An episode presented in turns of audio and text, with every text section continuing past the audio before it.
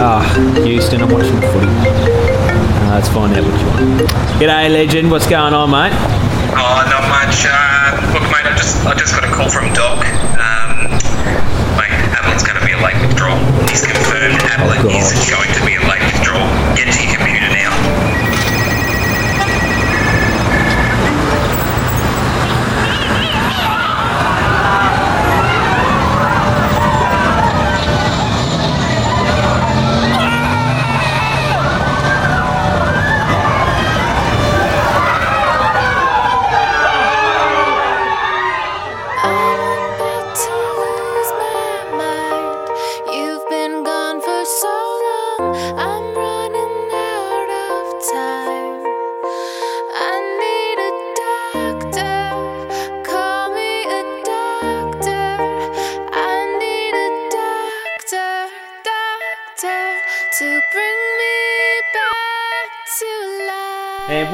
to the Dr. Supercoach podcast. You're on here with Chizo and Houston. Houston, just tell us a little bit about yourself there, mate.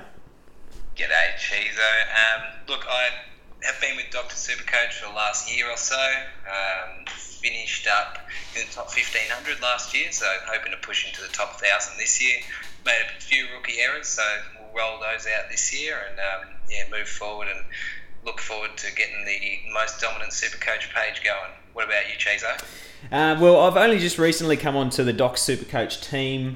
Um, I've finished top 1,000 a couple times previously, but um, I won't go into details on last year. It was uh, a, a bit of an issue with lockout and logging in and a few too many beers and Rowan and Buick, but we won't go into that. Um, we're going to start off and just kick off with uh, last night's game, Richmond and Carlton. The Tigers ended up getting up uh, by nine points. It, it helped that they kicked straight. Carlton actually had one more scoring scoring shot, but fell nine points short, and it was a uh, a really good improvement under Brendon Bolton, don't you think? There, Houston. Yeah, yeah, it's um, it's good. I'm a Carlton supporter myself, and uh, might be a Poor bit thing. biased, but usually expect every year it's um, you, you're coming out, and there's always a little bit of a glimmer of hope as a Carlton supporter. But in this case, we uh, we showed a bit of fight, and it was good to see the young young kids out Mm. there with Weitering and um, encourage new recruits. So yeah, good thoughts on the game, good start Yeah. to the season. So let's let's go through this match. Yeah, well, uh, just on top of that, uh, being an Essendon supporter, I think I'm kind of in the same boat where the thing that gets us excited about football is those young blokes that are going to be good in five years' time. You know, like I, I just can't wait until the like at the start of the season. I just can't wait till the uh, the NAB draft. That's just what I'm looking for. I'm, Yeah. I'm looking to see who we get with that number one pick. So good, yeah. All right, let's go through last night's game. Um, how did you see it from a Carlton perspective? Any improvement? Oh, it was. I, I couldn't believe that we actually played a full game through, and the it really shows the mentality of the boys has uh, it's stepped up so much from last season. Like last season, you if someone's in a bad situation, that's it. They're in the bad situation. They get done. They get a free kick against them, and that's it. Last night it was good to see everyone huddling up and making sure that if one person was in a bad situation, they were all in. That, that's been their motto. So yeah, from a Carlton perspective, I was extremely happy. And I think that's the thing with Brendon Bolton coming from such a well drilled unit at Hawthorn he's going to bring a lot of that um, flow on effect. The same thing that um, uh, Simpson did with West Coast. You know, it took him a couple of seasons. They ended up making a grand final. I'm not saying that that's going to happen with Carlton, but um, you know they, they've come from a well drilled unit. They know how to play the game. They know what's successful, and you can already see that Carlton is um, really they're spreading so much more. Like they dominated through the midfield last year, uh, last night. Um, And if you look at the the Super Coach scores, um, pre-scaled, only one Richmond player uh, got over 100 points on the night, and there was one, two, three, four, five, six uh, Carlton blokes, and oh, I don't know if you can really say on Andrejs Everitt's a big gun, but you got Gibbs, Murphy, Doherty, Cripps, Simpson. They were all named in the guts, Doherty and Simpson on a wing rather than in defence this year, and Yeah. they all just racked it up. Like the touches that they had um, were just ridiculous.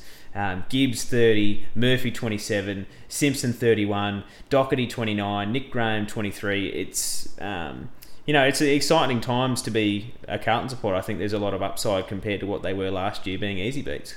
Oh yeah, 100 percent. Couldn't agree more with you. It's it, it's exciting, but um, you know, we, we've got to get the wins on the board, and that'll Mm. just come with time, I guess. But credit to Richmond as well. We pushed. We we played really well. Carlton were playing top notch. We made a couple of bad mistakes and whatnot, but Richmond really.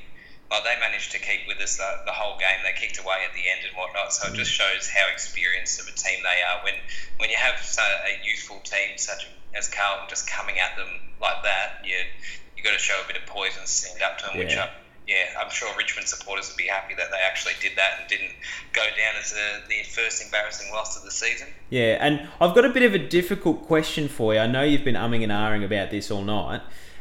Who do you have the biggest man crush on now? Is it still Cripps or is it Jacob Weitering now? Has he moved his way into your biggest poster on your wall? Oh, no. how do you propose this question to me?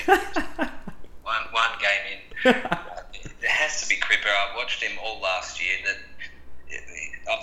from my perspective, um, it's of course it's a biased perspective, but um, he'll win a Brownlow easy in my eyes. Yeah. But Weitering will be. He he looks incredibly poised out there. Like he had a bit of a shaky start last night, but when the ball started finding him a little bit more, he he he's a no frills player. He just takes it as it comes, and um, yeah, he's got a very cool head. So all in all, it's going to be a great com- uh, combination. To, to answer your question, I'd definitely go with Cripps. Though he's just so exciting. um, he's, he's the next Juddy for me. When we got Juddy, that was a highlight of my life. So yeah. That was that was like me with um, BJ Goddard. I just I couldn't couldn't just uh, keep it contained. I was so excited. I thought we were actually going to finally do well one of these years, but not to be. um, the best thing about Jacob Weitering, let's talk to him about him. Two hundred and twenty thousand in Supercoach. Um, I think he's around forty five percent ownership going into round one. Um, seven marks, seventeen possessions, um, twelve kicks, five hand passes. Only one one tackle, so he's definitely was used as that link player when they were switching. And I I noticed that Carlton were switching a lot last night, and they weren't scared to let um, Weitering make those decisions in a deep um, back fifty setting. Like I, I think they're happy with their his disposal efficiency.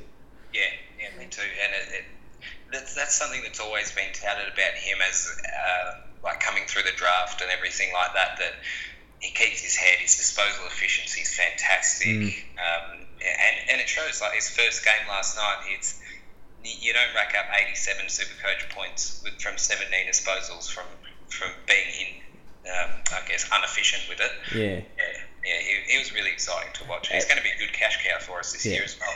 The uh, the most exciting thing for me, from an outsider's perspective, in how he could become, you know, a future captain of the club, is there was a, a moment where Jack Riewoldt went to have a shot at goal, and I think he um, he sprayed it out of bounds, or it was a point or something like that.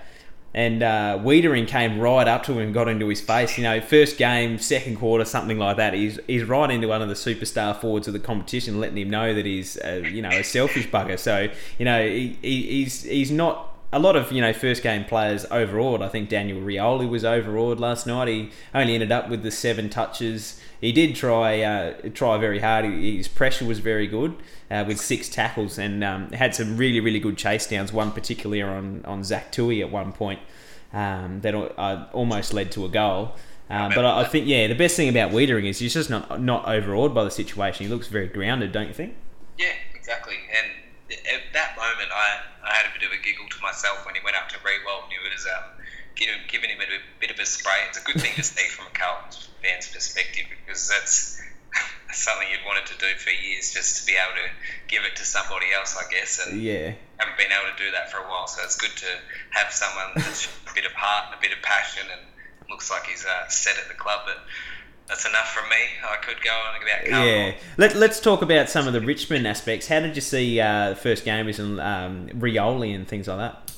Yeah, Rioli, as you said, his pressure was quite good. Um, disappointingly, came out with the 39 Supercoach points, but um, look, that's going to happen. He's he, the role he's playing. I guess he's he was a really good tackler and everything, but yeah, he, disappointing for the price he was as well. He was a um, up top top hundreds. So uh, in another another circumstance, he got 80, so he was he Mm. was quite good. I found, but I think we were, we were talking about this earlier. He's got the potential to go 80, and then he could drop off quite severely. So Yeah. hopefully, uh, by, by round five, six, we can cash him in and get get a something a little bit better. Like a Christian uh, Petrarca or someone like that by the time Yeah. he's on the bubble. Exactly, exactly right. And- so and- don't have too much faith in in those guys. But um, look, if, Menadue's in my team personally, he's given Mm. me an 80. Can't be can't be um, disappointed with that. But I would be very disappointed if, disappointed if I went from uh, Menadue to Rioli before the game. So, Yeah. And uh, the, the thing with Menadue, from my perspective, is um, he kicked a couple goals and had a few uh, impacts, but he tended to do it when the match was close. So obviously, with the waiting in Supercoach, if you kick a couple goals in a close game that puts you back in front, um, you know he, he's obviously going to get that weighted, um, not so much more, but he's going to eke out a few more points that he wouldn't have, and that that 70 becomes a 75 or an 80 like last night.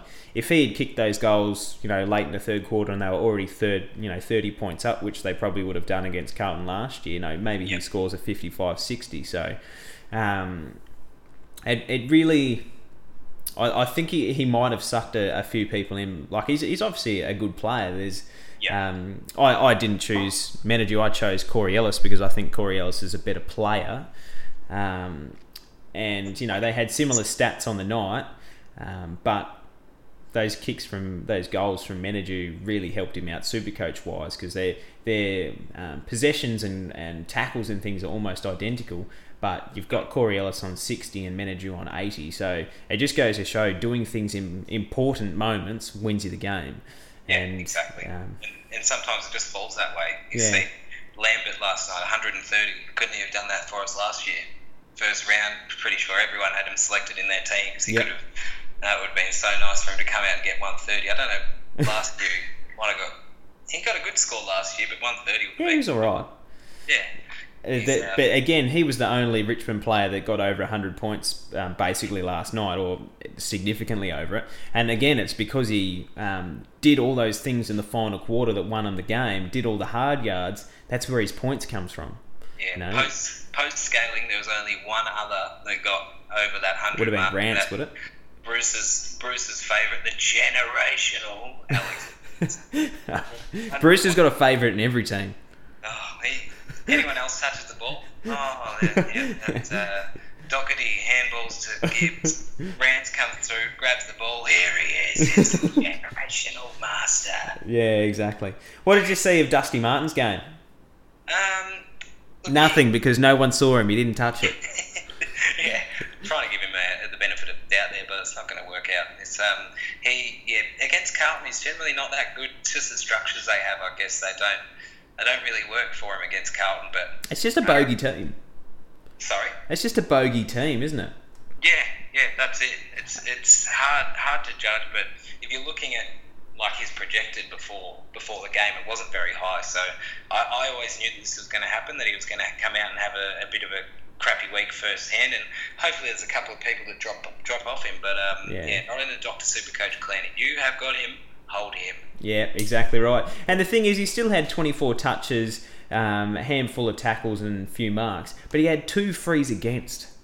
Yeah, You know, like, yeah, you, you just can't afford that from, and that's the thing with Dustin Martin. Not only does he occasionally have poor disposal efficiency and turn it over and have uh, kick it to the basically the wrong player, um, but he also gives away a lot of frees that he doesn't need to, and you know that's just points down the drain. That that eighty or ninety could have pushed it up to hundred if he just you know kept his head in check last night.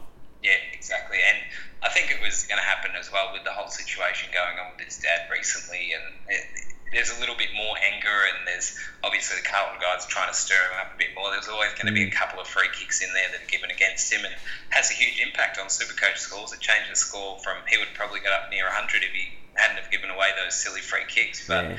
um, expecting him progress, progressing through the year, he's going to be yeah one of the one of the top forward options. If you've got him in the forward line, forward mid eligibility is going to be um, yeah a good one for you.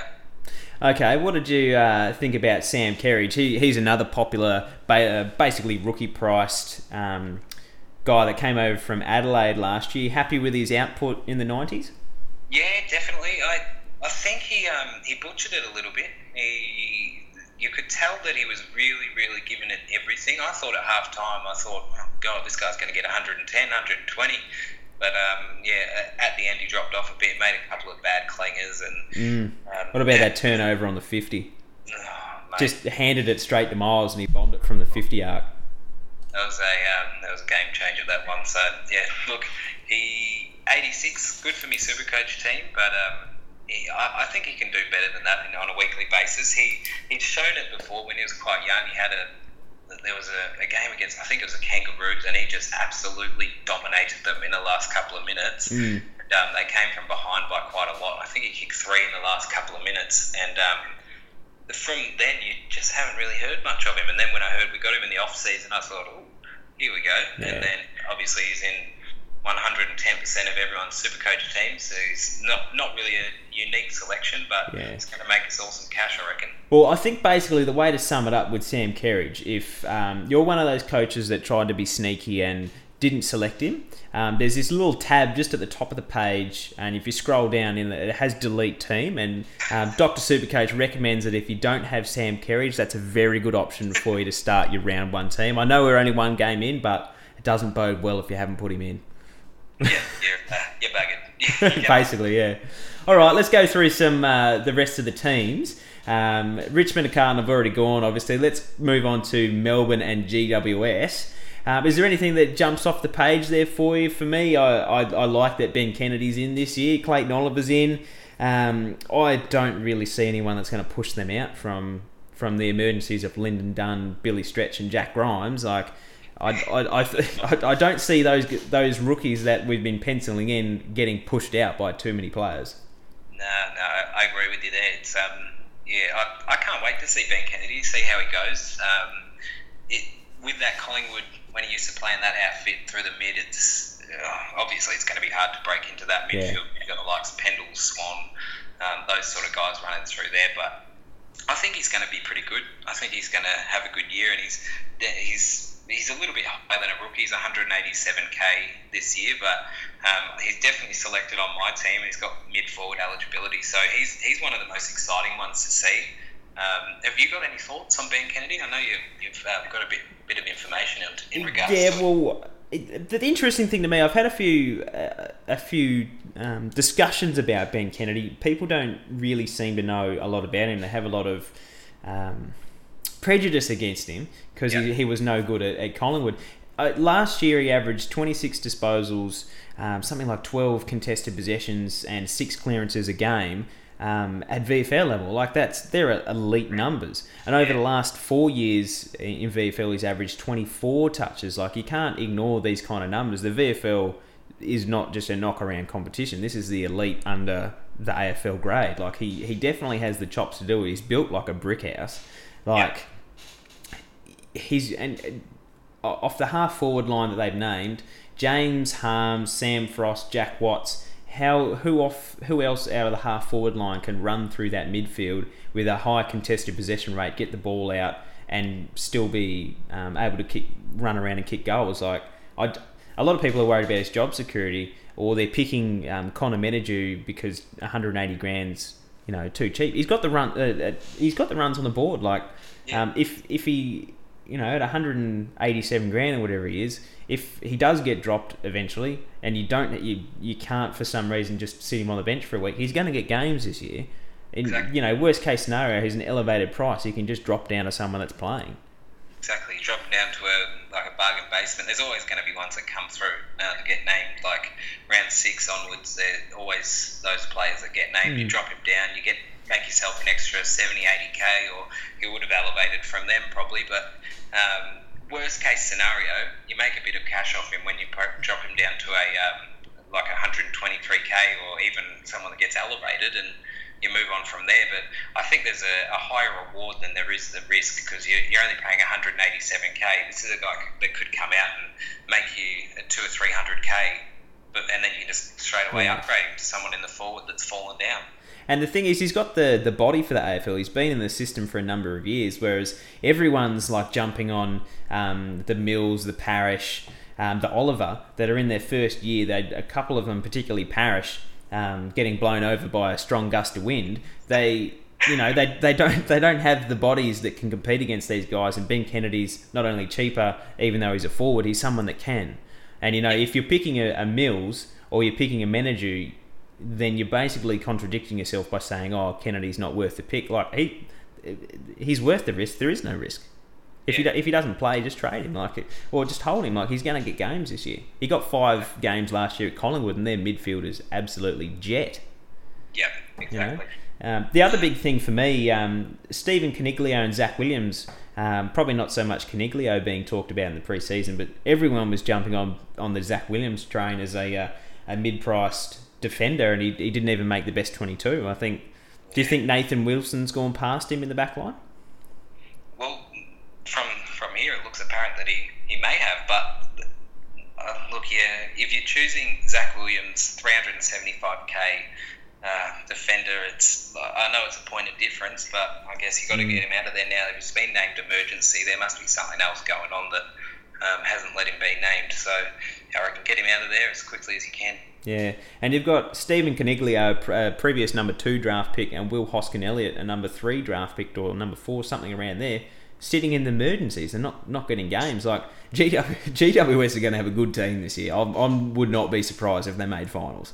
Yeah, agreed. They've, they've just got so many so many options. But that they didn't stuff up their draft picks. They got everything right in the first place. They've got their guns. They've got they've got Shiel. They've got I guess Mumford as well. They've got Ward, Griffin. All these guys mm. that have that have come in. Heath Shaw's been a, a revelation last year. If he wasn't in your super coach team, you'd have something wrong with you. But um, yeah, they'll be really good this year. They'll, they'll definitely compete. and I reckon they'll knock knock Melbourne off tomorrow. Oh, definitely.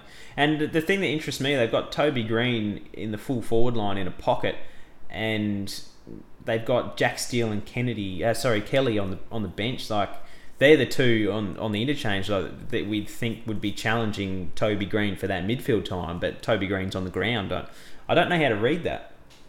Yeah, it's it's hard, I guess, because usually if, if someone's getting named on the ground, it's um, I, I guess it's not not hundred percent set in stone. There are always always little changes and adjustments that are going to be made. Um, I'm personally, I'm, I'm going to go with if you if you put me with Greene and Steele, if you had to compare the two, I'm going with Greene just because he showed the potential to score in the past. Oh, yeah, he's a beast when he was young. And the thing is, he's only 22 still, isn't he?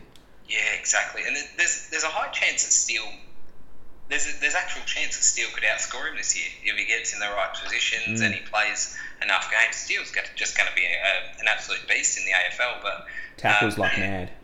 I hope I hope Toby Greene has a good year. There's been a lot of people that have selected him at that. Um, I guess a little bit of a bargain price, but yeah, seeming good. Seems good that he's named on ground so far. All right, let's move on to Ablett versus Essendon. Um, and uh, sorry, Gold Coast versus Essendon. who do you see as standing up in uh, this kind of game? Oh, has to be the king, uh, the god, Ablett. Uh, intro, don't let that get you uh, confused. He is not named out tomorrow. He is named directly on that field. He's um, he's ready to go, and I, I think he's got a point to prove. Ablett this year, he's he's been out. He's only played what, five or six games last year. He's had an interrupted season beforehand. People have forgotten how, how bloody good he is. And it, he, this year, if you're looking at him, 623k. I'm, I'm just so pumped to watch him, and he will literally tear Essendon a new one, I reckon. Yeah, it's, it's interesting that Essendon have named Ryan Crowley as a follower in the mids. Do you think he's going to tag at all? Oh, it's, uh, 95% yes. I reckon he's going to tag him. Just give him give him a taste of the old medicine. I, as fit as Crowley keeps himself, I do, having a look at Gary Ablett um, on the AFL app from Captain's Day, I really, really don't think Ryan Crowley is anything to worry about with Ablett. A lot of people worried about he's going to rest forward or he's got an ankle issue or a ligament or a tendon or whatever. It's Gary Ablett. He's and he's playing the top up bombers. If He he's not your captain, he's at least your vice captain this week as a loophole. Something he's gonna. He could come out and score 800 points this weekend. We don't know that. I'm going 850. I'll up you. Over or under. Seriously, it's um, he. Yeah, people have forgotten, and that's kind of a good thing for us that remember what what Ablett was and how good he was. And I, I through the preseason, I had about a, a four or five day period where I was doubting it. I thought, oh, no, I'm gonna I'm gonna get him out because I can upgrade some rookies here and change some things there. But the thing is, if you don't get him in and he straight off the bat absolutely destroys everything, Goes bang. you've in the first two rounds, if you don't first two or three rounds you don't have him in, you've lost uh, 280 plus points. And then he's probably priced out of your range. You can't get him. Exactly. It's going to be too hard to get him in. So if you're not starting with Ablett, take a bit of a, a look at your team. You don't want to be making too many structural changes at this stage. But um, yeah, against Essendon, I think it's a perfect start for him. He averages a. He's very, very good against Essendon. Um, I, I was looking at this before. I'll um, bring up the stats for you. Bear with me. Are we going to give away some uh, captaincy options from later in the show? I don't know. Nah, I'm, I'm not going to do it. We'll go through it later. We'll, we'll We'll, keep you. we'll just point out it's in the very high hundreds range against Essendon. Yes, yes. Let's go through it. Yeah, I reckon we'll go through the next next part of things. And oh, Aaron Hall, he's one. Oh, we can't forget about Aaron Hall. No, he's uh, the the the voice of the generation. Aaron Hall. He's in probably in quite a few people's super coach teams at the moment. What's your thoughts on him?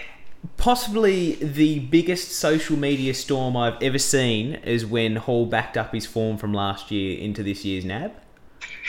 And it got to the point where I had to put my phone on mute because in some of the uh, little groups that we had that were chatting footy, I just couldn't put up with it. Couldn't put up with the questions about Hall. Like, no, uh, is he going to do this? Is he going to do that? You've got to take your gut. No one knows what he's going to do. He obviously can play as a midfielder. He's obviously very good. Is he the best that Gold Coast have that can play that role? No. Did he, at the end of last year, score any of those points with Ablett or Prestia in the side? No. Does that mean that he's not going to do it this year? Of course not. So he could come out with that exact same form. And remember, Aaron Hall um, is Gary Ablett's best mate or something up in the Gold Coast, if I remember correctly. So you know he's probably he's training underneath the best. Yeah. It's not surprising that he's had such an explosion. It's probably a surprise that it's him, but you wouldn't be surprised if one of the Gold Coasts picked up something, and while they're in between doing a Harley Bennell snorting cocaine.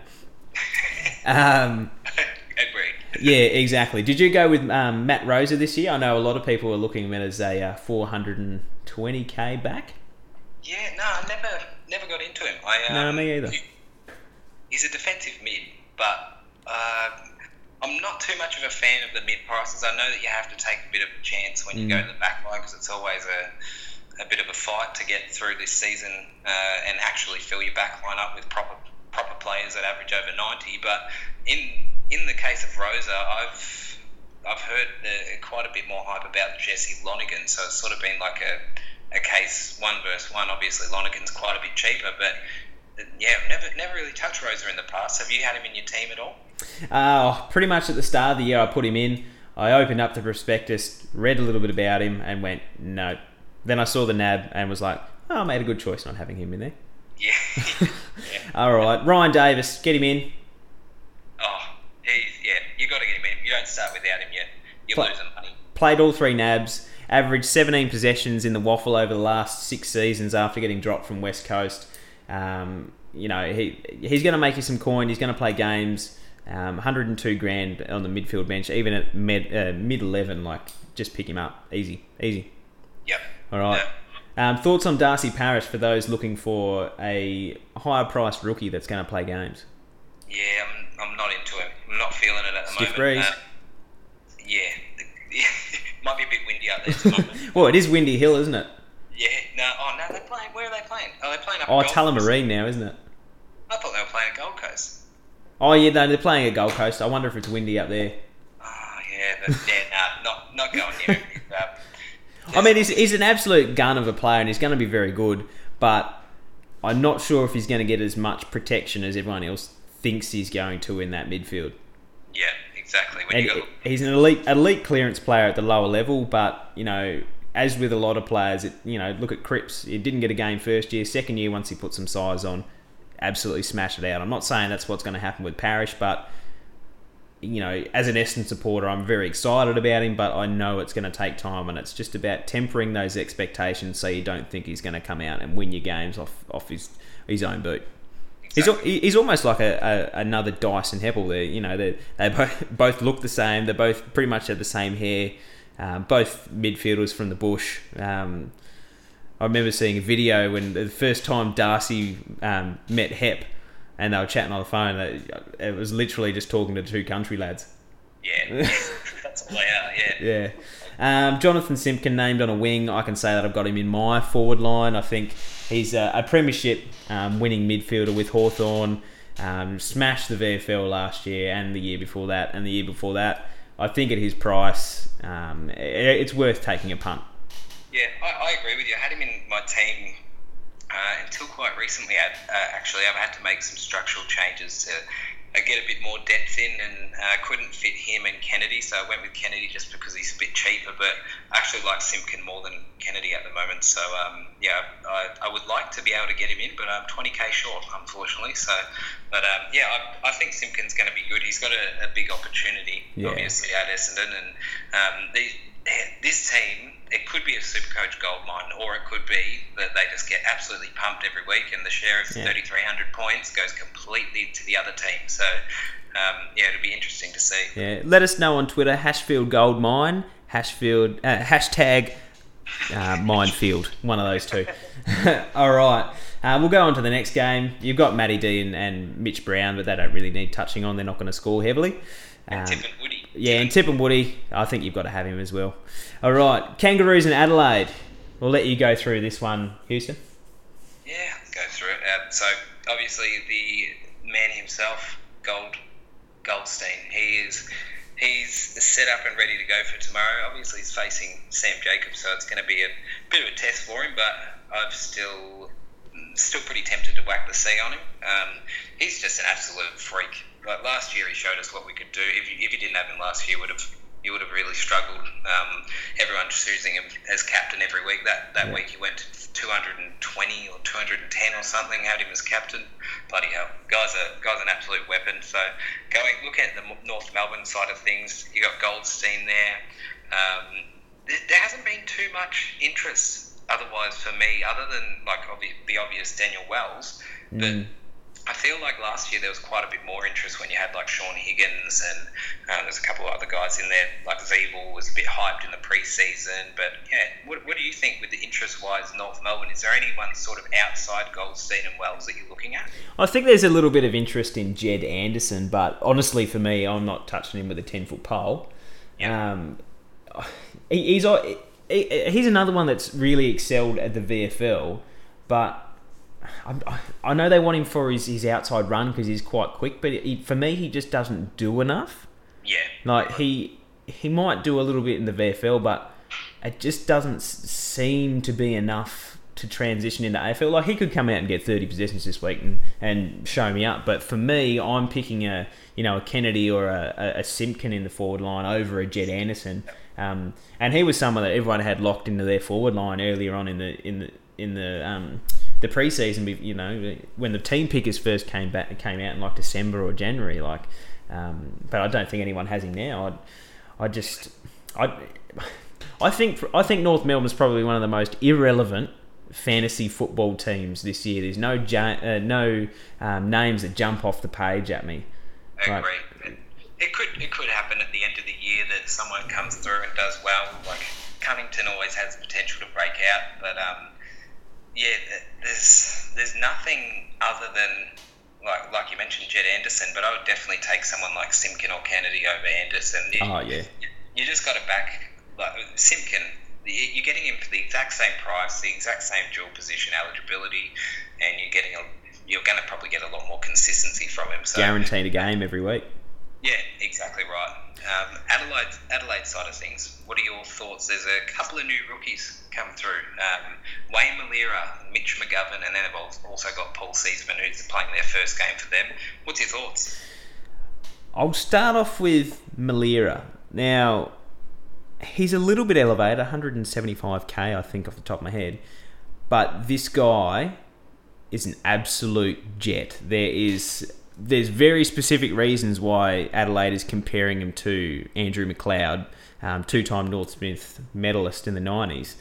Milera is a gun, and when and the, the thing about Milera is he's just so composed and he has an elite disposal efficiency. I remember um, in the uh, not the NAB chat, the under eighteen comp um, that they have for South Australia, he had a disposal efficiency of eighty four percent, which was third across the entire competition. Like Adelaide were doing backflips when they realised they got this guy who lives in South Australia. Like this, they don't they don't have the go home factor, and he's a jet.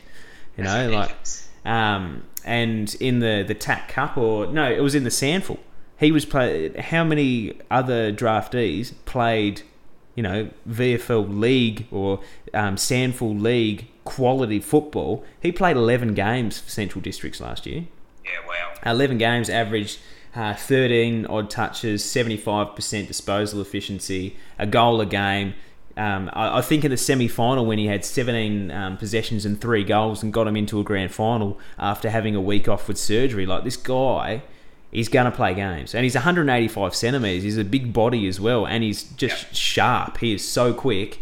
Like you know, as a footballer, he's a gun. As a fantasy footballer, he's got the game suited to Supercoach more than Dream Team or something like that. So I wouldn't be surprised if there's, you know, he comes out and smashes out, um, you know, 70s, 80s on a regular basis. I wouldn't be surprised. Obviously, with his player type, he's going to have some down games, and Adelaide does have a, a hard draw.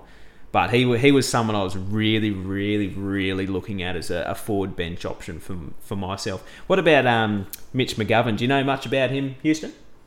Well, the problem is with him being named this week, it's um, a lot of guys, a lot of people are jumping on him, and, and myself included, just as a, a just a placeholder sort Yeah. of thing. I just want to I want to see if I can get something better. Um, if anything comes up over the weekend, if someone gets named, not an emergency that I could go with or anything like that, but haven't heard too much about Mitch McGovern, and it sort of worries me if people are quickly jumping on him and um, doing this, just trying to get him in, because you, you might have to waste a trade. So Yeah. the, there might be a point where you get Mitch McGovern in, he plays one or two games, and then that's it. He's Yeah. out of your team, or well, he's out of the, the Adelaide team, and you've got him stuck on the bench for the rest of the year. You can't get rid of him; he's too too too cheap. So he's one that, while I've currently got him in my own team, he, he's going to be out of there pretty quick. He'll be out of there by tonight, I reckon. Yeah, it's just about finding someone. You know, when the the teams dropped last week, uh, last night, and there was so much chaos. A lot of us are doing things. I was at footy training. You know, a lot of people are um, panicking, and they're you know they're, they're trading down Hurley to um, to Seedsman so they can go from. Um, uh, someone to you know a D to a Weitering or you know this and that because this person's not named. Like you know if they're not playing in the Richmond and Carlton game you've already got your structures planned. You've already got exactly how your team wants to be um, structured. You, you know you're going set and forget rucks or you're going a mid pricer. You know how many premiums you got here how many rookies you've got there. There's no point to be making frantic trades particularly days before you know extended benches have been turned into interchanges and emergency lists. Like, there's no point going into these um, um, just ridiculous trade frenzies. Like, it, don't restructure your side because someone's playing over another person. Like, and that that's what I'm saying about Mitch McGovern. Like, people might, um, oh, this uh, Petrarca's not playing. I'll, I'll get McGovern in. You know, Yeah, McGovern might only play this week. You know, his brother obviously smashes it for West Coast. I don't, I don't think that Mitch is. This is the year that Mitch comes out and, and is as good as his brother. yeah, You know, exactly right. he, he's a he's a, a, a basically a key forward playing in a team that has Josh Jenkins, Taylor Walker, and Tom Lynch. You know, like you know, where, where's his role? And then if he's if, if he's playing in the back line, they've got Daniel Talia, Lever, and Cheney. Like again, where's his role? and Laird, Laird as well. Yeah, and uh, Rory Laird, Seedsman, and Van Berlo. Like, you've just got to temper your expectations. And you know, looking at the emergencies for for Adelaide, they've got Cam Ellis-Yolmen, who smashed it as a rookie a couple of years ago. Jared Lyon, who kills the the the SANFL. Like, they've got Adelaide's got a, a a fairly decent list. I wouldn't be surprised if they really pushed those teams on the edge of the top eight this year. Yeah, I agree. It, it'll be interesting this year as well to see how um, Rory Sloane does where on the departure of. Uh, obviously, got Paddy Dangerfield leaving, and seeing who else comes and pushes into that midfield. There's been a lot of hype around Brad and Matt Crouch, and um, it, it, it'll be good to see. I think it, it'll be a bit of an adjustment period playing without danger because Yeah. of what what Of kind course, of play yeah. it. But um, yeah, it, it'll be interesting to see. I can't make the call myself. I'm una- unable to say if it's going to be a good or a bad effect on the midfielders there. But uh, wait and see approach, I guess. Yeah. Up, upgrade targets. Okay, quick yes no. Brodie Smith, No. Seedsman. Yes. Ooh, why Seedsman? Is it the price? It's the price, and I've seen him like that Anzac Day he played. He absolutely tore it up. I've just seen really good glimpses glimpses of potential for him, and in a new role at a new team, he could he could get a couple more opportunities that he didn't get at Collingwood. And Brodie Smith, he burnt me so badly last year that Yep. I think everyone's in the same boat. At just that ugly, like he's 410k, which is a good price, but it just seems it seems ugly. I, I, I think like the the Supercoach. There was an article on, I think it was just the AFL Supercoach page, um, but how he does in wins compared to losses, and it's a very very substantial amount. He averaged averaged between 50 and 60 or something in losses, which He was goes missing, doesn't he? yeah, exactly right. And they're they're going to lose a, a few more games than they won last year. So yeah, I, I I'm sticking away from Brodie Smith. I like Seedsman just as a, just a roll of the dice. You know, chuck him in there if you. If you want somebody that's got a little bit more experience and you're not going with a Weitering, which I highly recommend against, of course, as a Carlton supporter, but uh, if you want to spend the extra 100k and get someone that's got a bit of experience in there, don't blame me for going with Seedsman. Yeah, the thing for me, and this is kind of a bit presumptuous, it's a bit kind of stuck up way of looking at it. Yeah. There's not many people that get picked number 84 in a draft from six years ago that break out in their seventh year. You know, That's a good point. like like he has glimpses, but not only you know two weeks after he had that 31 possession game on Anzac Day, which hurt me dearly, um, he was playing VFL. Yeah, I know. You know, he, he he can when he has the right role. He he got over 900 meters gained from his disposals in that game. That's like that's unheard of. Yeah. No, that he he just happened to you know sometimes you just have a an out of the box game, and he had one of those. I don't see him being one of those keepers for the rest of the year. I, I, I just don't see him making enough cash to justify a selection. That's why I just couldn't do it. Yeah, fair call. And look, I'm not saying I, I would select him at all. I'm, yeah, I've never never had him in my team. Probably never will. But there's if I had to choose between the two of them, I'm just going with Yeah. Seedsman just because I like Seedsman's been up around the 430, 440k mark before. Yeah. Um, he's averaged 70, 79, I think, in 2013. He, he averaged quite a bit, but look, it's at 324k. You either got to decide whether you want to take the risk or you want to just go to a rookie and make yourself some cash. So that's your call. You've got to follow your gut. and it's the year of the mid pricer basically. So, speaking about two other Adelaide mid prices, we won't spend too much more time on Adelaide. Yeah. Pick a crouch. Oh, I'm gonna have to say Brad. He's just got to. Yeah, I know that he's come off a, an injury, but he's got a better track record um, in total. Like you, you, you see Matt, he hasn't hasn't ta- torn the world apart yet. But you, you were speaking about Brad Crouch before, and he's his averages. He averaged, uh, no, he averaged 97 one year, did he? Oh yeah, I think it was like ninety three and then ninety seven in his first two years. Yeah. See that. You're at- Interrupted years too. Exactly right. And there's no sub rule. There's no if if he gets injured, that's it. He's off for the game, and you'll you'll find out about it, and you can get him out of your team. He's 306k.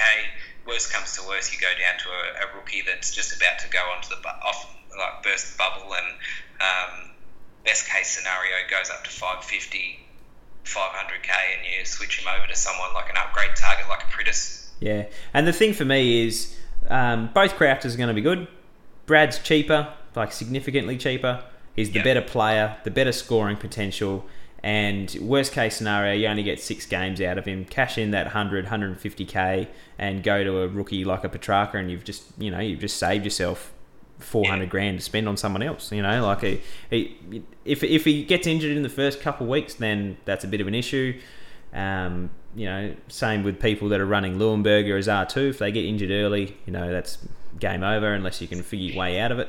But with Crouch, there's options. Yeah, exactly right. I, I wholeheartedly agree with you. And touching on that a little bit more as well, if you say that you, I guess you're choosing, you're trying to decide between Matt and Brad, you're really making the choice of where whether you want to have Mitch McGovern or Ben Kennedy. Yeah, exactly. Super coach team as well. So just look that you might think, oh, you know, it's a 50, 60k difference, but it really does make a difference when you look at it in that scenario. You're choosing a, a rookie that's probably not going to get a couple of games, or you're choosing someone that has a real potential to break out and make you a heap of cash. So that 50k you've spent in the long run, uh, yeah, it could be the the 50k more you've spent could lose you out, lose out for you. Yeah, sounds good. All right, so Sydney and Collingwood. Anything jumping out at you? Well, obviously Treloar, he's playing his first game for Yep. Collingwood, so it'd be good to see how he fits into that Named in the guts. heavily stacked gut of Collingwood. They've- Gee, that this this is going to be a game of two midfields, isn't it?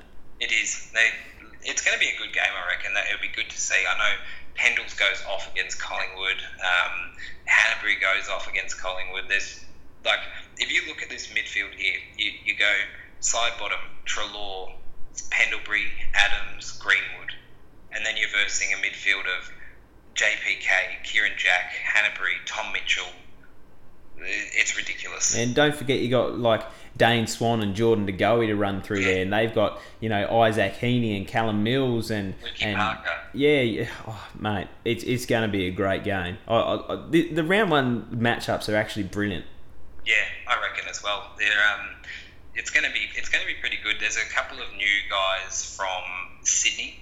Uh, Callum Mills obviously has been selected in quite a few people's teams this year. I'm, I'm on him myself. I think he's going to Yeah. be a good player. Uh, he's done his couple of years, like you said. He's oh, sorry, no, that's a, another guy I'm thinking about. But um, yeah, it's I I reckon Callum Mills is is going to be a good player. He's he, the academy in Sydney just seems incred- incredible. Yeah, easily the best midfielder in the draft, isn't he? Yeah, I, I, reckon myself. Um, yeah, he, he's going to be good. And you look at players like in this, it, there's just so many Supercoach relevant players. You got, I guess you got Pendlebury, and then you got all those other guys that I mentioned before. But then if you look, oh, actually, surprisingly, Brodie Grundy has been named an emergency. Did you know that? I didn't notice that until then. Who, are they- who are they? They're running with Jarrod Witts. Yeah, Jarrod Witts is their number one ruckman. I, I knew Buckley was crazy, but this is just nuts. but I guess he's he's only going against uh, Callum Sinclair. So, but Sinclair he can be a good ruckman. He's actually been in a couple of people's teams this year, so he's got Mm. that um, swing eligibility. So, Yep. gives you a bit of freedom to switch it up. I think if you're picking him in the forward line, you're costing yourself um, potential there because there's a hell of a lot of value um, over top. You know, if you're picking a Hall, a Gray, um, a Barlow, Dusty, Kennedy, Kerridge, Wells, Milera, like you, I don't think you can afford over 400k to spend on someone that probably sits at um, F3 or F4 with that value. Exactly. There's there's one of the the biggest ones of this game is Jordan De Goey. What there's been a lot of selection from him. What do you think about Jordan De Goey? Oh, he's obviously had a really good nab. He's going to be a gun player. I still believe, you know, he's probably not going to get the midfield time everyone thinks he is. He obviously got a lot of midfield time in the nab, but you know, in the nab, it's it's Oz kick. You know, no one back, no, no one chases. You know, they just spread, they just follow the footy. Um, I, it's a, obviously a bit more, obviously a bit more complex than that. But when you've got Treloar, you've got Adams, you got Pendles, you got Steele, you got Greenwood, you've got Swan.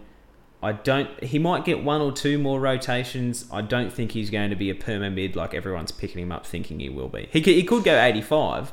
I don't think that's worth picking someone up at 320 grand though. Yeah, exactly. I know there's a point of difference in this side. I'm not going to bring him up for you because he's your, your secret weapon, Mm. unless you want to divulge your information. I'll, I'll let you do it so it doesn't look like I've I've um, discovered everything. Yeah, it's um, Taylor Adams. Taylor Yes. Adams. Tell me a bit about Taylor Adams. You you told me something before that was ridiculous. After the buy rounds last year, what was it? What did he average? Um, in Dream Team, I think it was 120, and in Supercoach, it was like 117 or 118. But um, it was one of those situations where he had a few injuries, had a suspension, um, and then had a bit of a role change where they just, you know, flicked a switch and bam, he was the go to guy in the midfield. And from round 11 onwards, you know, that's a 12 games. That's a big stretch of games to be going at nearly 120 in Supercoach. And you know, the thing is, over the uh, um, I don't have the stats in front of me, but I know he was going at 131 Dream Team points per minute, um, and across his games, he was going in the NAB. He was going uh, 160 uh, or 1.6 Supercoach points per minute of game time. You know, you know, it's just he's just putting up ridiculous numbers, and I think he was the second, or the first or second um, highest disposal average last year for those under 23 in the AFL. Like this guy's a jet, and everyone kind of thinks he's a DT player, not a Supercoach player, but you know, he's back into last year. It makes him a real point of difference in the price range of Ollie Wines, Taylor Adams, um, Cripps. Um, I guess you could throw Luke Parker in that price as well. He's a real, real sneaky guy, and he's got the role we want. He's got that basic number one midfield get out of jail free card out of that centre square. Yep. He, if so, if someone picks him and he goes one fifteen, good on him. He's you know he's one of my boys. I just I just couldn't fit in even even with his scoring potential.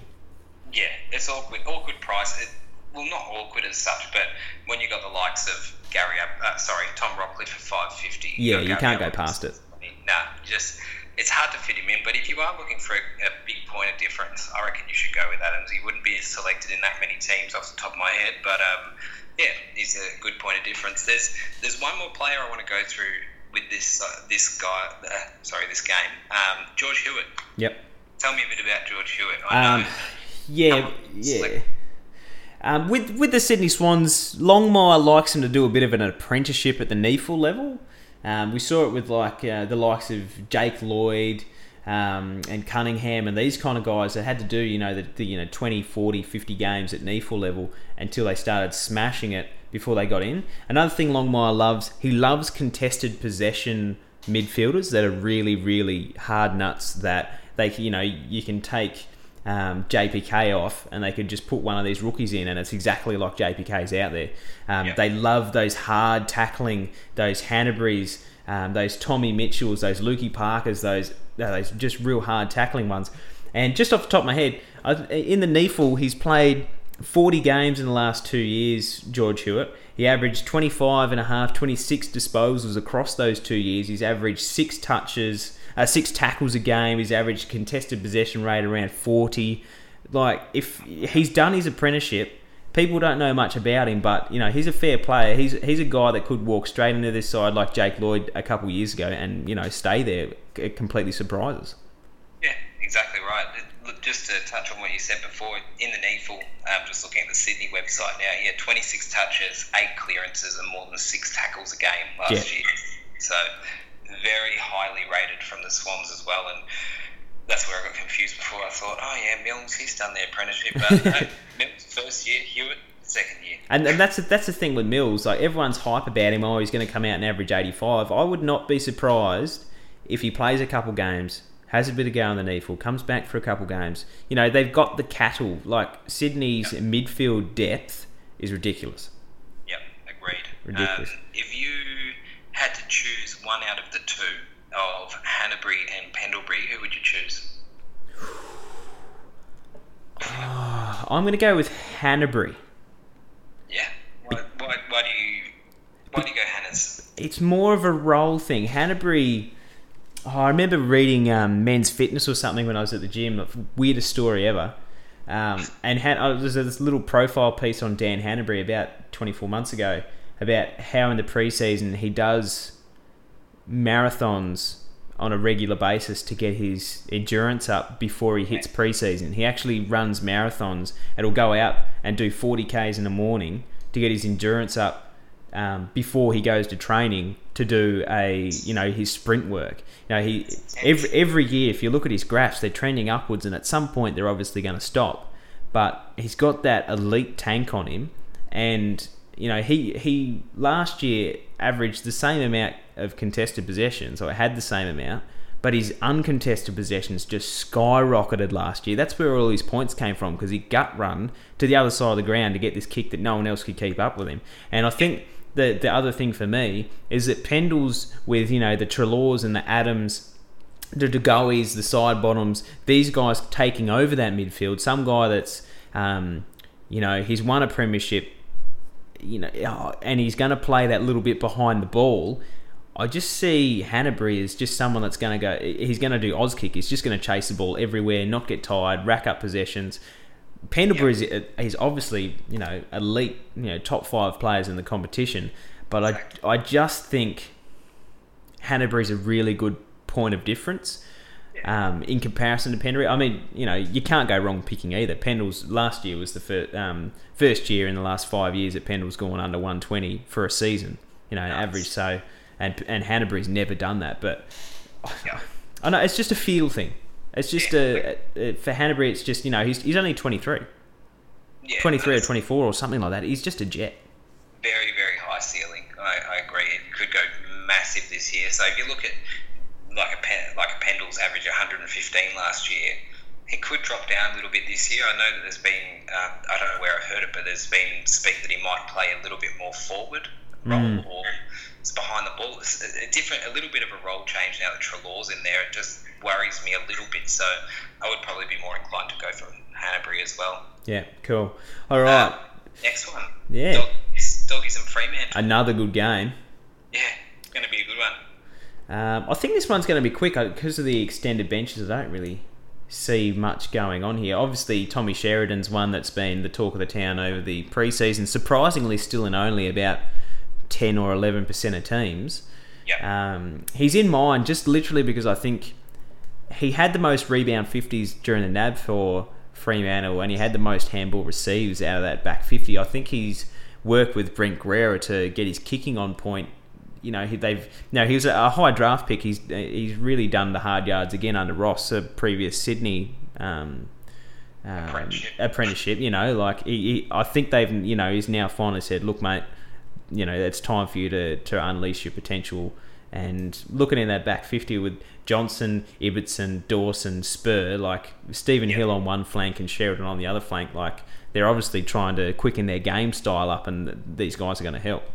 Yeah, I agree not competing with uh, Mike, uh, Michael Johnson's great defender, but Zachy Dawson, MVP, uh, not going to take his role anytime soon. So if Zachy Dawson's not in your team, you're going to lose this year. Trust me. Yeah, yeah, just chuck him in. If you are not listening as part of the Doctor Supercoach community, just chuck him in. I, now, Houston, are you trying to uh, hurt people's teams so you can get a jump in round one? No, of course not. You wouldn't do that, would you, champion? Oh, don't start with Adler. oh, it, it's uh, it's interesting that Barlow's named on the bench. Yeah, that's um, it's strange. It might, yeah. Same with Tom Liberatore, actually. Hey. Same with Tom Liberatore. Yeah, as well. Yeah, I noticed both they got the orange dots next to them. Um, it's strange, but I think Libber plays. Yeah, Libber plays, Barlow plays. I think yeah, yeah. Both of them play, and there's nothing to worry about. I reckon. Lachie Weller's an interesting, uh, just slightly elevated player as well.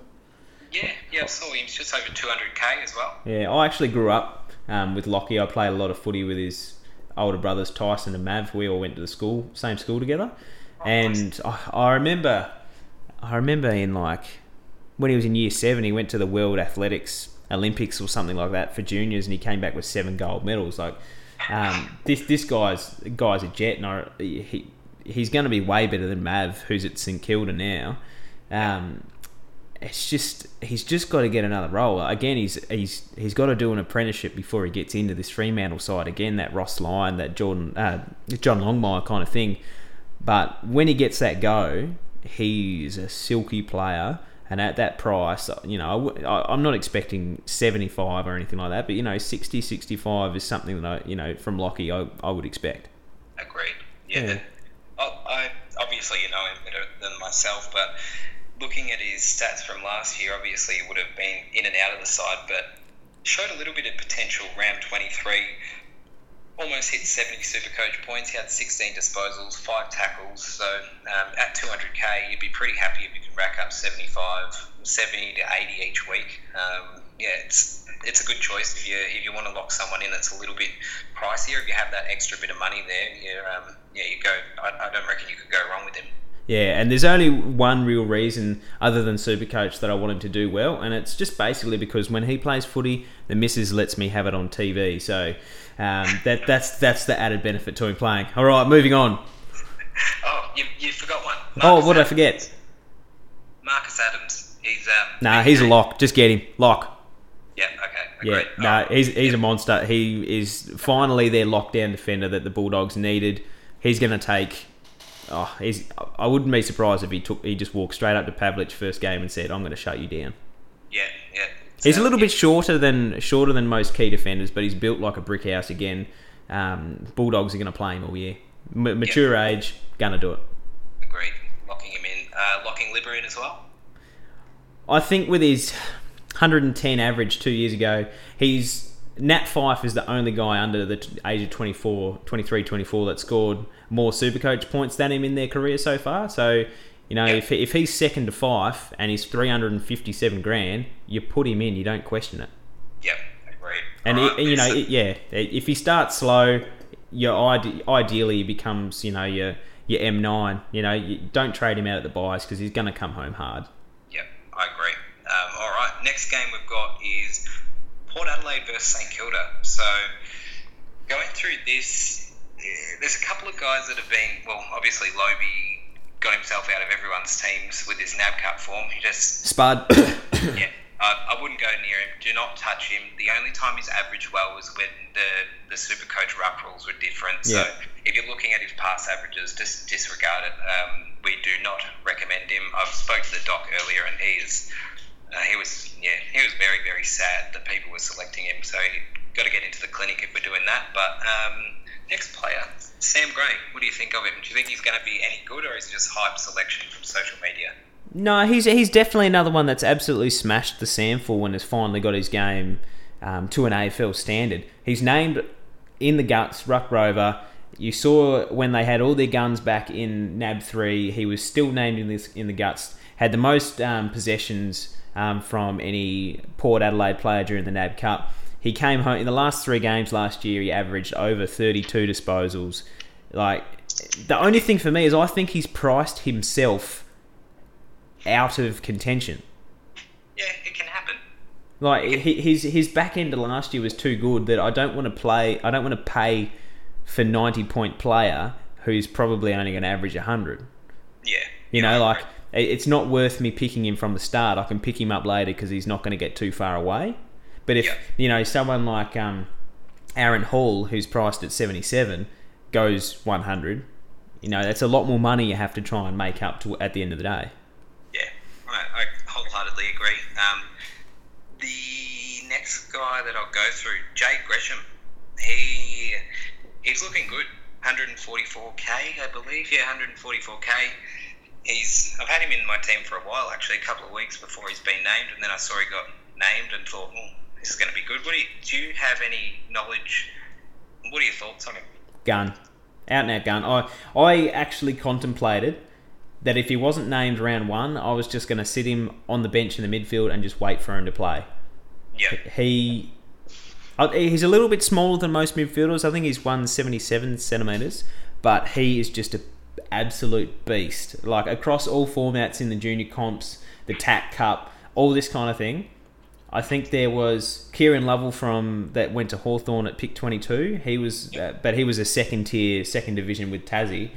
Gresham just smashed it at the top level. Like he's he's just a gun. Like um, I- he played 50% um, nab time and ended up with like um, 20, uh, sorry, 12 disposals um, and like four tackles. Like if you get it into a whole game, maybe um, 85, 90 minutes of game time, he's he could average anything. locked in, locked in for me as well. Yeah. Um, E- Even if he misses games, I'm not getting rid of him. I'm too scared. Like he's a rookie that if you traded him out and then he came back and got games as on the bubble, you'd trade him back in. That's how good he is. Yeah, exactly right. I, I agree, actually. Um, the, oh, there's the obvious, the Wines, the Gray, those sort of guys. They're Mm. going to be uh, I'm pretty consistent all Wines will improve. I don't think he goes 110 to 115 like everyone else thinks though. Yeah, yeah. I, I think he'll go 1 5, 1 7, something like that. Yeah, he's and as well as that, he's got a bit of an injury worry. He seems to always have like a niggle, or last year he got went out injured and whatnot. So uh, one of those guys, he's sometimes struggles to get on the park. So I, Yeah. I, I um I would take well, obviously spend the extra and take Gray if you're going to go someone like that. Yeah, I think I think Wines last year was the first time he really had an injury injury interrupted season. Prior to that, he's been okay. Oh yeah, The- yeah you know, he, he broke broke his wrist and then um, did this and that. But he's just such a massive contested beast that he batters himself around. And I, the reason I don't think he goes 110, 115 is I don't think, you know, I think that I think this, is when Ollie Wines, it hurts him because he can't get that outside ball. I don't think he does a Hannebery and contests the same amount of possessions, but then gets his uncontested contested possession rate to skyrocket. I don't think that happens. I think we see improvement, but I, I'm I'm more likely to see improvement from Cripps than someone like Wines. Yeah, yeah, I, I agree. Obviously, I agree uh, of Cripper, but no, that's um, like factual as well. I, Yeah. I would go, I'd go for Cripps over Wines, and he's a little bit cheaper as well. Uh, Wingard in the forward line, we've been at, at a bit of a lack of forward. Options. He's my favourite player in the AFL. I could. I remember um, when they played Hawthorn at um, at the Adelaide Oval, and he ducked around Hodge, and then he ducked around Burgoyne, and then he did a little spin, and then he like shined his boot in the middle of it, and he just had that much time, and did two dummies, and then just slotted it. I, he's just my favourite player to watch. I, like he, I, he's someone I'd contemplate picking just because I want him on my team. Me too. Last year, wa- watching him, I just like it, the way I look at him is the way Bruce looks at Cyril. It's just Oh, just a beautiful. I bet the birds look at him like that too. beautiful- Ah, just fantastic. But yeah, he he um he killed it last year. He, Yeah. Like, I, I was surprised when I, I was going through team selections and realised that he averaged 97 last year. Like, I'm surprised as in, you know, I'm not surprised he did it. I'm surprised and I didn't notice him do that. Like, he kind of did it in the shadows. Yeah, I agree. It, it, it was weird because you, you sort of noticed him. I heard like there was a couple of things people were saying. Oh, he's kicked like goals straight or a couple of goals for this many games in a row, and I think it was like he, he'd got three goals. Here we are. Actually, I'll, I'll go through it. So from round eight up until round 21, he had more than three goals in a game, three or more goals in a game. It's, like, you obviously get goals from Supercoach points. That's why he's so good. He just kicks so many snags. He, um, he, he does his work around the ground as well as that. So, yeah, he's, he's a lock for me. And he's, he's, as well as that, one of my favourite players in the AFL. I know Jordan, one of the guys of our, in our team, in our Docs clinic, he loves Wingard. He's a, he's a Port supporter as well. So, he'd be very good to hear this. Yeah. Anything else you're seeing there? I'm not seeing a great deal. Everything's pretty much stock standard. Yeah, now we'll go on to uh, West Coast and Brisbane. Take the reins. I heard you you were going before this. We're going through a little bit. There's some relevant selections here. You're going Nat Nick Nat versus Stefan Martin. It is an interesting one. It, it's something I don't think many people have thought about it. The new throw-in rule, you, you know, it's basically whoever touches it last over the boundary line, it's the, you know, it's a kick to the other player. It's basically again um, to Auskick kind of standard. For someone in Stefan Martin that is so dependent on possessions and not his hitouts to get points, do you think that he probably holds a, a very similar average uh, to last year? Whereas, say, the Nick Nats, the Goldsteins, the Gorns, the Sam Jacobs, maybe you know they maybe they drop one hit out to advantage per game with the less throw-ins. So you know even if they drop one to two, that's five to ten points per game that they miss out on just from this little rule, rule tweak. You know, it's just something I've been I've been really playing with, and no one really seems to be bringing up. Yeah, well, I, I'd never realised it until you said it to me today. So I um, like, I think the thing that works for him is as he plays the. Uh, he's 198 centimeters tall. He's 6'5", but he plays as a midfielder, so he's Yeah. always always getting in those extra points from being in, involved in everything rather than just hitting the ball out. So it, it doesn't the that boundary the boundary rule or whatnot doesn't sort of affect him as much as it affects the guys Naitanui and Goldstein and uh, Goldie's just a lock regardless for me. I don't, Ah, yeah. he could average 25 and still probably have him in my team. I just love the guy. But um, yeah, it's a good point. Stefan Martin could be one of the only rucks that actually maintains that the consistency that Yeah. he did last year. And now he's got no Leuenberger as well there. Not Yep. Leuenberger, the potato himself, was any, any block for him or anything like that. But yeah, I think he, I think he'll have a good year. I've been trying to get him in my team, but unfortunately had to stick with Nick Nat because it's just a bit cheaper. Yeah, no. Uh, Nick Nat is going to come out and he's going to show everyone why he's the number one ruckman in the comp, and he is. He, statistically, he's the best ruckman in the comp. He doesn't do enough around the ground. He doesn't take enough marks. He doesn't do enough tackles to get those points up. And you know, Stefan Martin does all that, and occasionally gets a hit out. Yeah, You know, like Nick Nat could come out and hit. I would not be surprised if Nick Nat came out and averaged 150 over a 10 week period.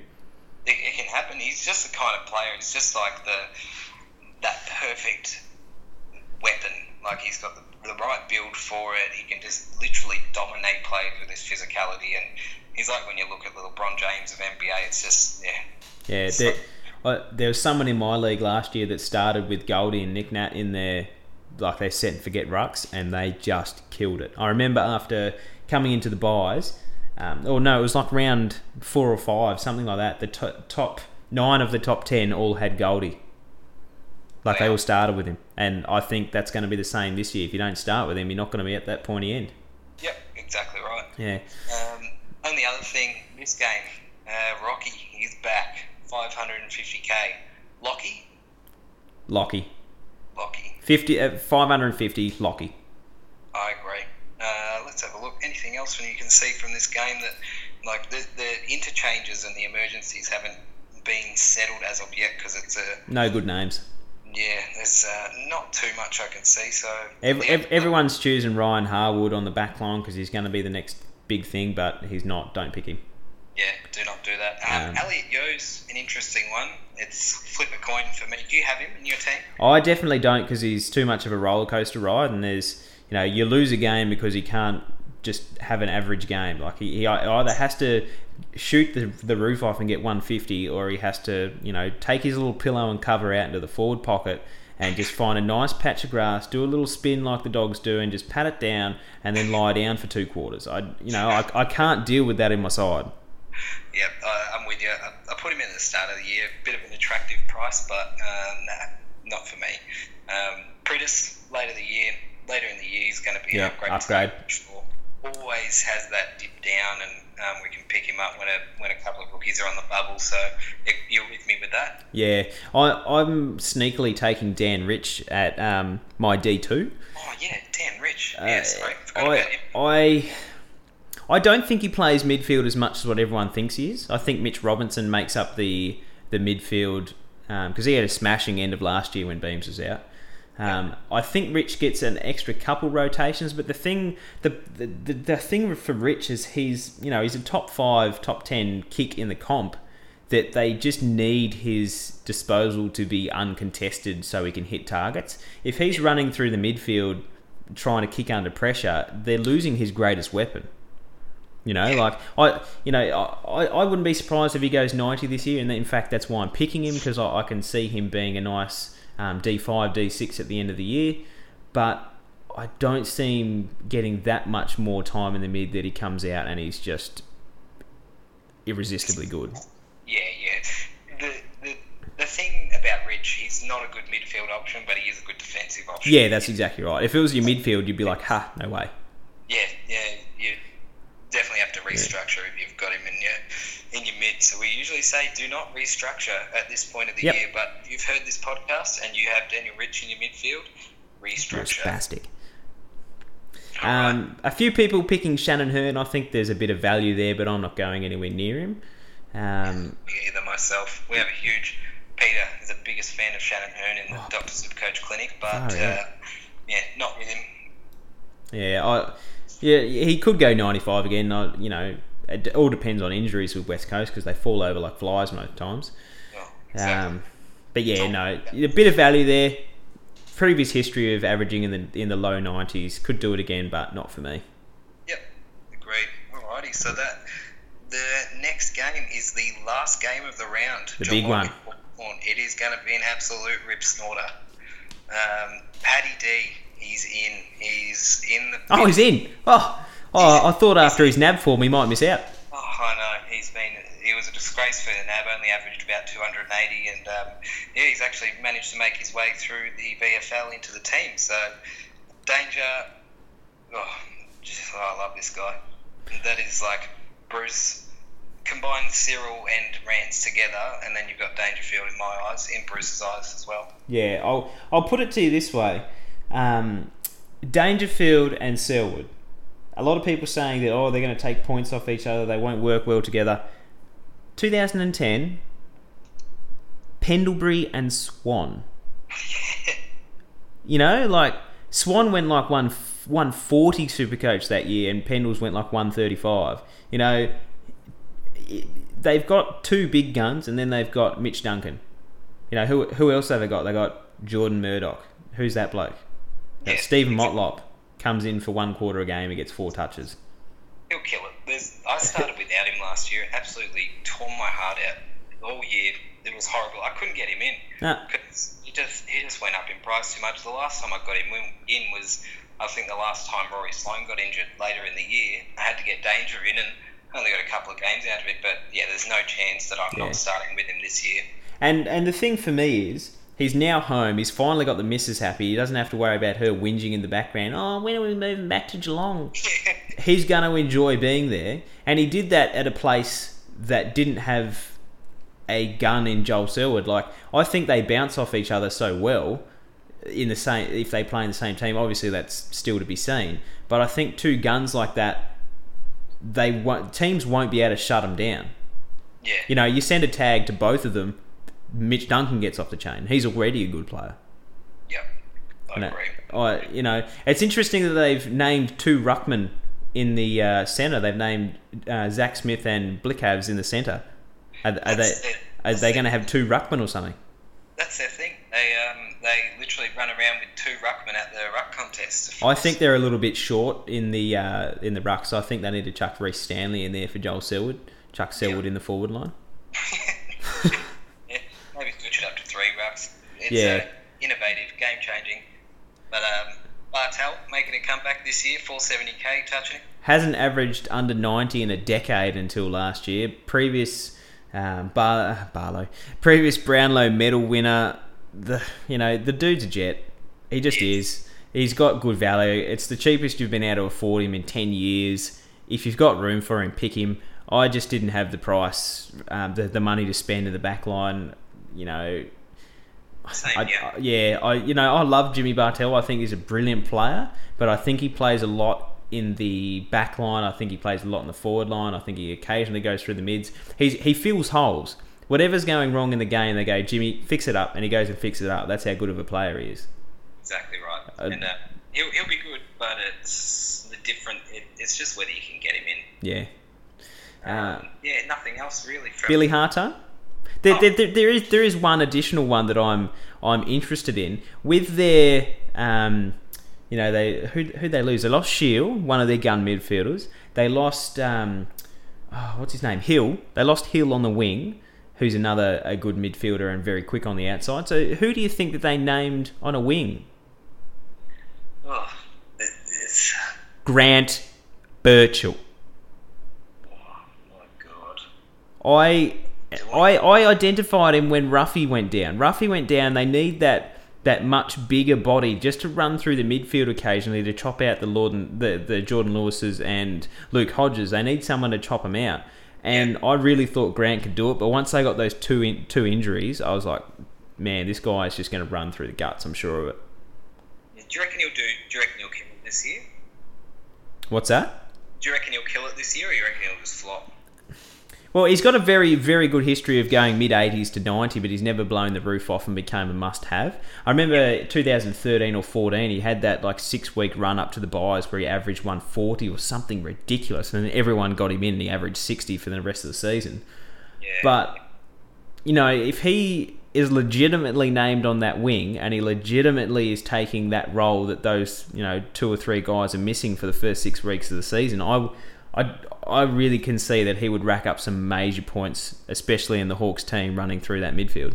agree. That's yeah, that looks like a really good spot for him. Hopefully, that's yeah where he starts and where he stays because he could have huge scoring potential. Yeah, exactly. And the emergence of um, Taylor Duryea off the back line and the, um, you know, Matt Suckling's no longer there. Um, I went to school with um, Matt's sister, so I've chatted to him a couple times, and he always has himself in his in his uh, super coach. Um, I, I, I, I, should have asked him if he's ever put the captaincies on himself, um, but you know, because of that gap there, like maybe Birchall, once those guys come back, he does drop back into the backfield, uh, the the back line. Um, but you know, it's one of those you know those those shark maneuvers where you you chuck someone up there that no one's thinking about. He smashes it. They all jump on him. You trade him back out for someone else, and then they're stuck with someone that's gone back to their old role. Like it's a um, it, it's what Johnny Bruin did a few years ago um, with Travie Cloke. Oh, the master mastermind. Yeah, that's that's what wins you games. Maybe Grant Birchall does it for you. I'm not saying it happens, but um, you know that's just you know it's just all about starting a conversation and, and just thinking laterally about these things because I'm seeing way too many cookie cutter sides coming into the Doc Super Coach inbox. There, you know, Yeah. every single player's got every single player the other guy sent you from an hour ago, and you're answering the same questions every day. And you know, when I went back to the doc and like I asked him some of these official wisdoms, and he just you know shrugged his shoulder and looked at me, and you know I've got to make an answer up myself. So, um, you know, it- it's all all about thinking laterally and finding that point of difference that legitimately is a point of difference, not just for the sake of it. Yeah, yeah, I agree with you. It's, something that you want. It's, it's in your gut as well. If you think a player's going to do really well, you don't ask anybody out about it. You just you, Yep. you look at the, the figures. You look at his history. Don't just look at the numbers as well. Look at exactly what role he's going to play. Um, get some info on exactly what he's going to do from people that are near the situation, and then make your an informed an informed decision that way. Don't just look at the numbers or say, oh. No, this guy's been hyped. Lonergan, hey, he's been hyped real well. Yeah. Lonergan could do good, I'm, I'm sure, but social media hype, it um, yeah, can ruin your team. Yeah, exactly right. Um, Daniel Howe named on the extended bench. I think he probably plays if they're pushing Birchall up into the midfield. He's got a great kick on him. I, you know, he played four games last year. I'm sure he plays some games this year, but I'm, I just don't think he's going to blow the roof off like everyone else thinks he is. Yeah, yeah, I agree. It um, there's another one there, Daniel Menzel. He's named in the interchange, but hopefully he gets named as not an emergency. I know a couple of people um, I know have got him in their team in a fair. He's been a popular selection for people. Uh, he's a, a lower price, around two sixty, I think. But yeah, hopefully he actually gets named on the field, not an emergency. Just so just keep an eye on that if you if you haven't. Yeah, well, obviously he's got some value, but you know when you can get Simpkin for forty five grand cheaper, and you can get um, Ben Kennedy for nearly hundred grand cheaper, it's a it's a no brainer not to pick a designated forward. Yeah, hundred percent agree with you there. Um, so that's that's the team. That's the teams wrap. I think we've only got just some questions from the community to run through, and uh, we can wrap this thing up, don't you reckon? Yeah, awesome. Sounds good, and um, thanks for everyone's patience.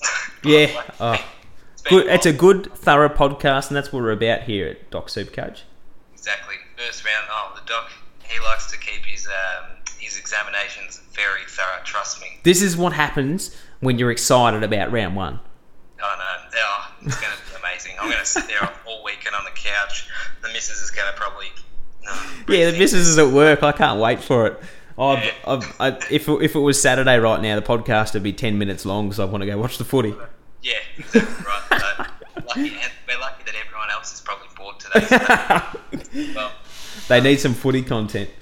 All right, let's jump into some questions. Have you got the page up there, Houston, so you can have a look? Okay, from Anthony Sciortino. I hope I pronounced that right, Anthony. Um, do we bring in all rookies named round one, or will we just end up with a player that's played one game stuck on our bench? I- Players like yeah. Papley, McGovern, and Hewitt.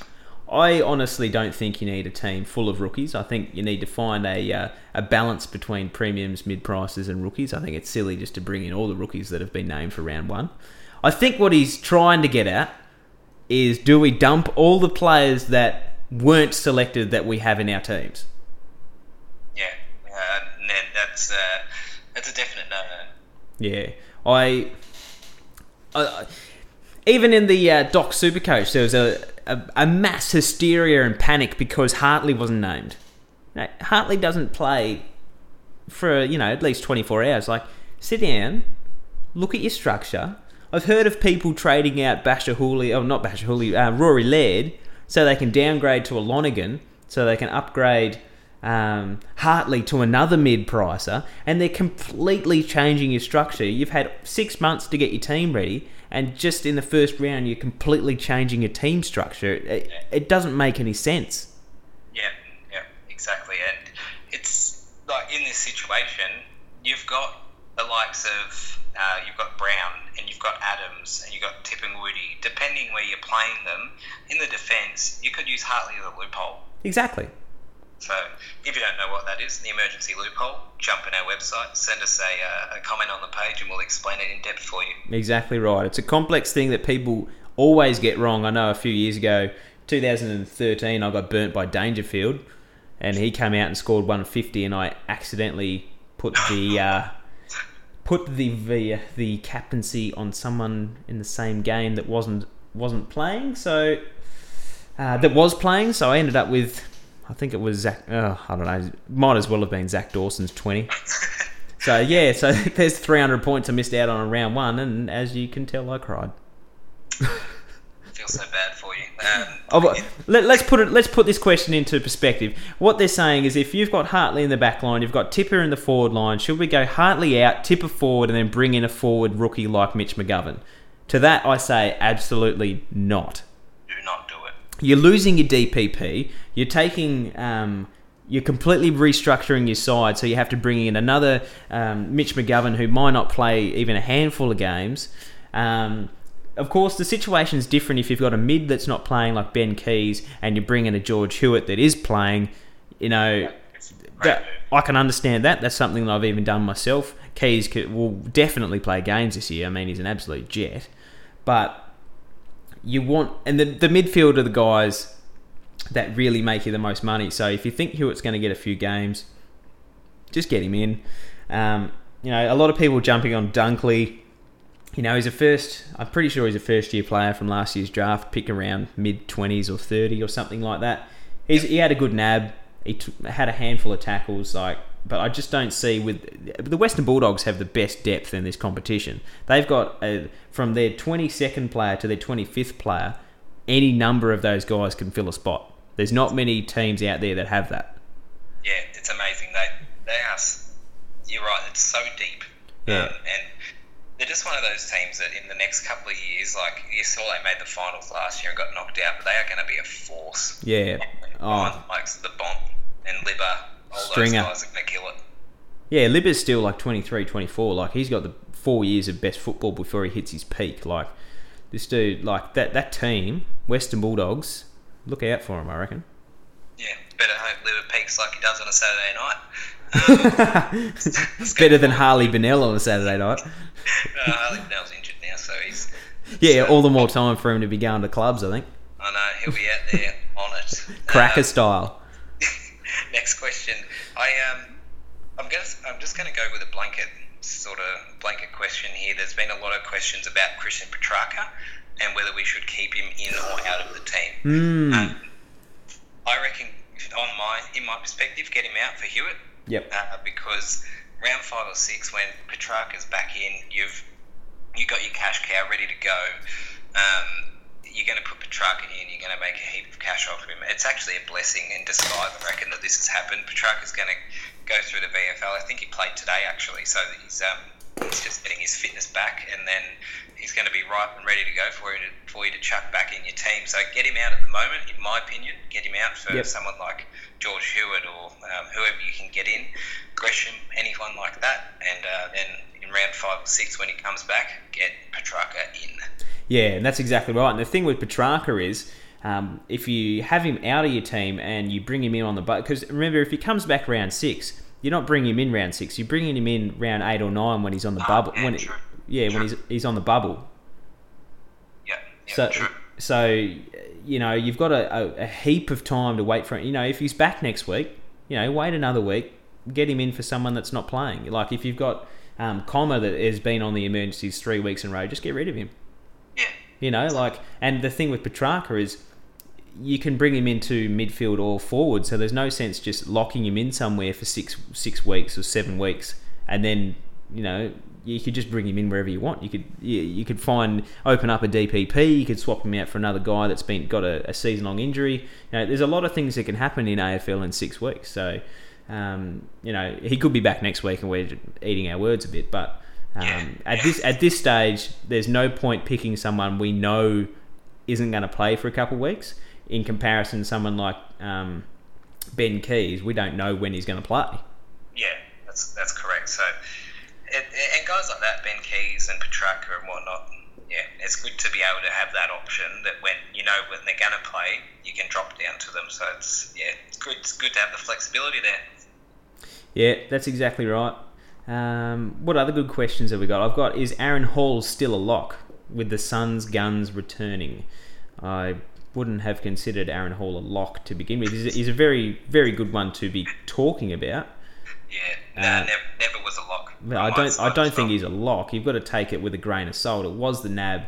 The end of last year, they played a few easy teams, got some few wins, and you've got to remember, Aaron Hall had one of the the biggest chasms in scorings between wins and losses. I think he averaged 130 in wins and only 65 or 69 in losses. You know, if if you perceive that he probably smashes the Bombers this week, whoop de doo, that game's only in his rolling average once. Yeah, You know, if he has two poor games after that, he he, he might not make you any money, and he might you might be stuck with this guy because at his price, he's not a um, mid pricer, and he's not guaranteed to become a premium. You know, I you know I, I'm more than happy to, um, I'm more than happy to to. To, like if I'm if you make a mistake and he's averaging 130 across the first seven rounds of the year, you go, "Whoops, we made a mistake."